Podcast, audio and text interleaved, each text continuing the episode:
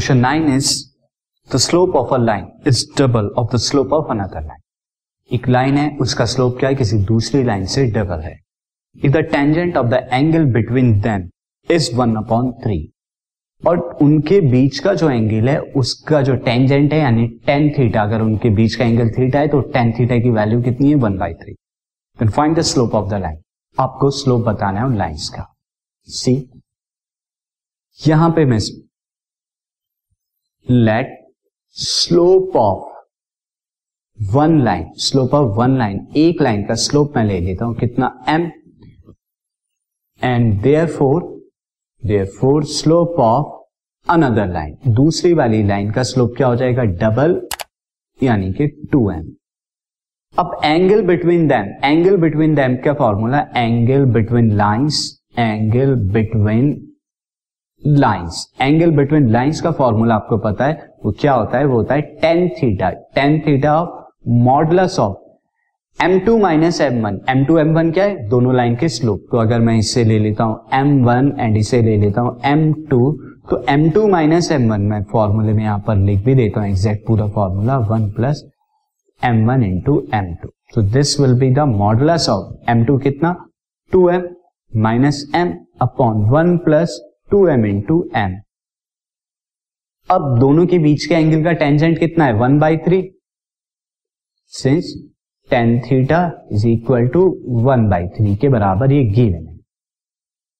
Now student अब अगर मैं इसे सिंप्लीफाई करूँ तो this implies that two M minus M is M upon one plus two M square ये मॉडलस है।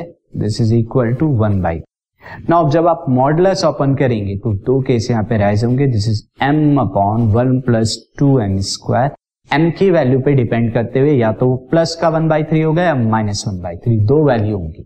तो अब वेन दो केस लेंगे when M upon one plus two M square is equal to one by three positive है।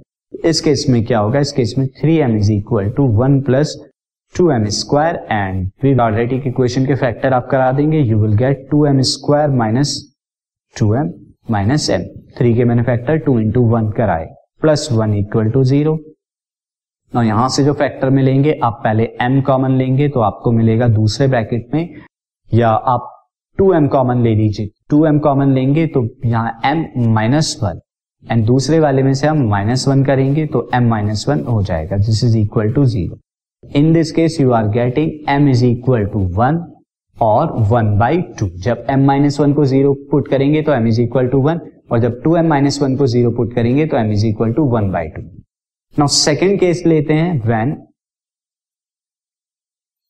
M upon one plus two M square is equal to minus one by three इस case में क्या होगा? Minus three M is equal to one plus two M square and this implies that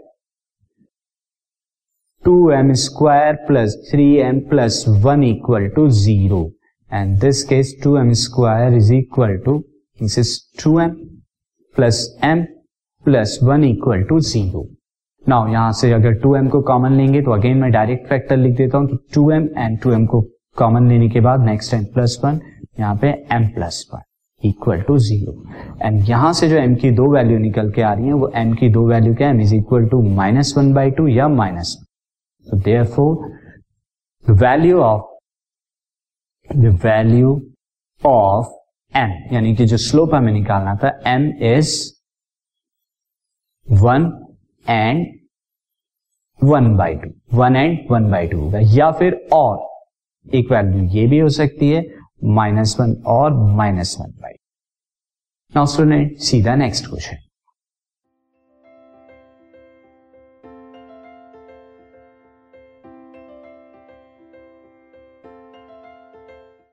this podcast is brought you by Hubhopper Shiksha Abhiyan अगर आपको ये podcast पसंद आया तो प्लीज़ लाइक शेयर और सब्सक्राइब करें और वीडियो क्लासेस के लिए शिक्षा अभियान के यूट्यूब चैनल पर जाएँ।